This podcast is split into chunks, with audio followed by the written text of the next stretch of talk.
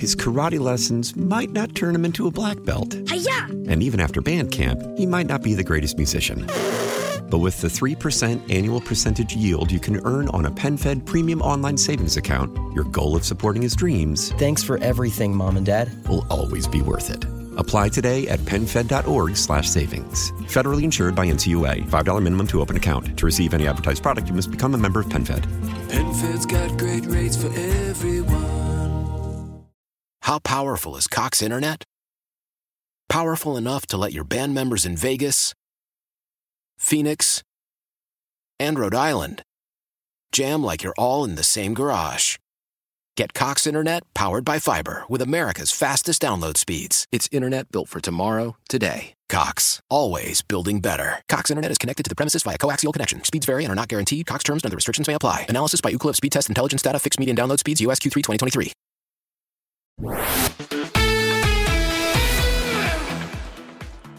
It is 745, time for our weekly chat with Tom Ackerman, who's at the Newbold BMW Toyota Sports Desk. Good morning, Tom.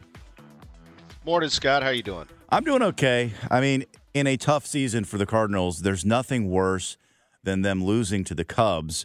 And this weekend, a couple of moments were just uh, so indicative of how this season has gone.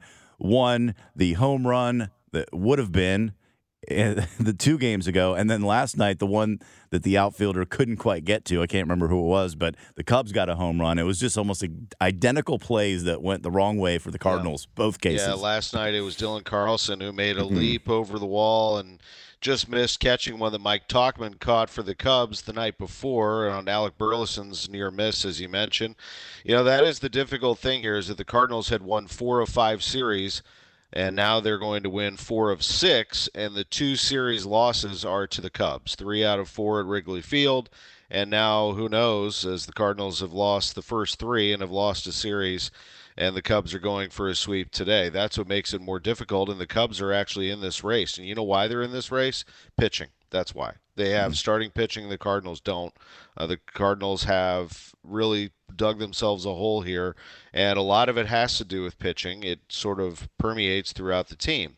The offense becomes uh, less of a threat because they're pressing to try to score six, seven, eight runs or, or try to come back from a tough uh, start to the game. Uh, the bullpen gets overtaxed and they start to blow games. Also, I don't know that they were set up as talented as they could have been either. Uh, that's what hurts. That's what hurts this team and why the Cubs are better than the Cardinals, which is hard to say, but that's the truth. I mean, the Cardinals just haven't been a good baseball team this year. You know, 29 teams are going to go home unhappy this year, and the Cardinals are going to be one of them. Uh, and the reason for that is pitching. Um, and even had they taken off and gone on a run, like they started to show this promise post All Star break, I think all of us knew that even if they made a run and they snuck into the playoffs, this is not the 2011 Cardinals with Chris Carpenter and some of those great starters, or the 06 Cardinals with some really solid starting pitching. They just don't have that type of team to go win a World Series. It was recognized actually before the season started. The Cardinals took a gamble that they could pull it off with the starters that they had, and it didn't work. So here they are.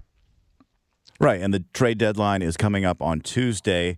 I saw a comment from John Mozeliak. I guess it was in USA Today where they were asking him about the uh, the idea of is it invigorating the challenge of being in this situation. He was like, "No, no, no, it's awful." so, what do you think his mindset is right now? Well, the big comment from John Mozeliak was to Derrick Goold, who, who had that first uh, during the game yesterday. And of course, we had uh, just announced that Mozeliak was going to come on our show today with the anticipation that we were going to be able to put this Nolan Arenado stuff to bed.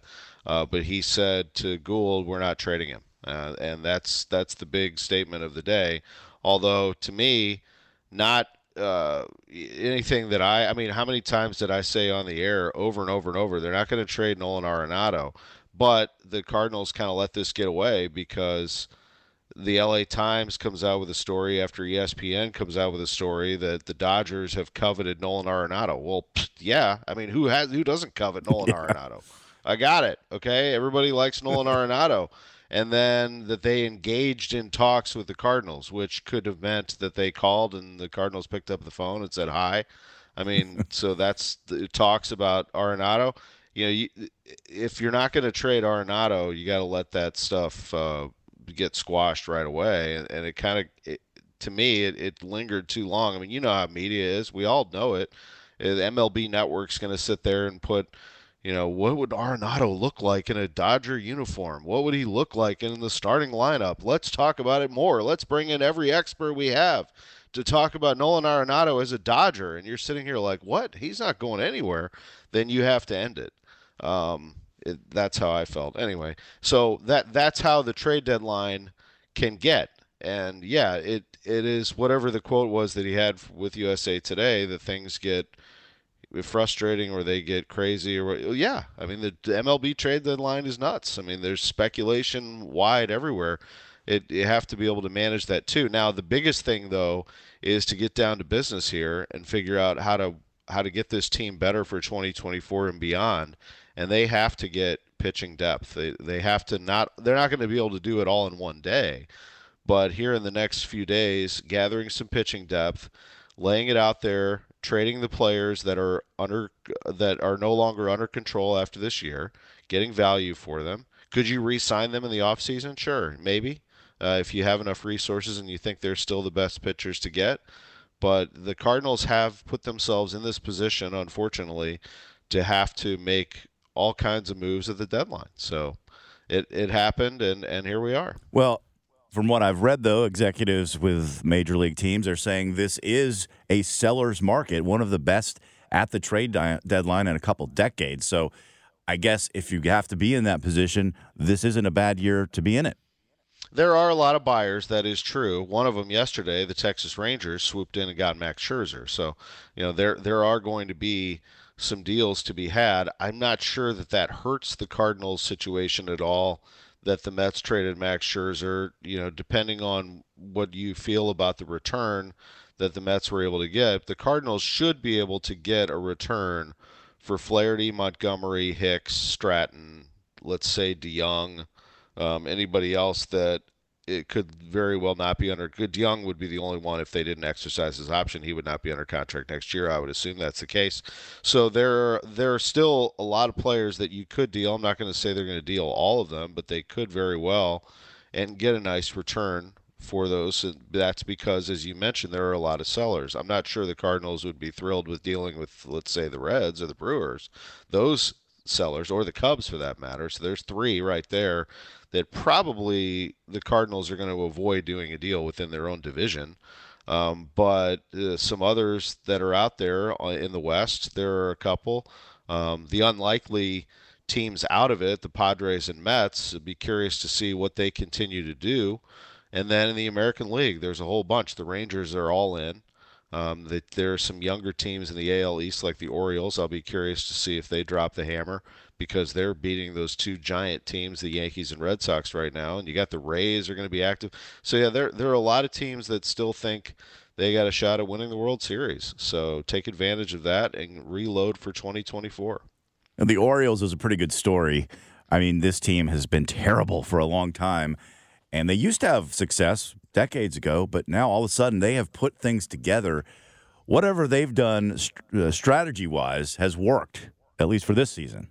Yeah, and the Cardinals need to figure out what that is and, and try to apply that to their own organization. You know, they, they over the last decade um, have not been able to capture the postseason success. Now they won in 11.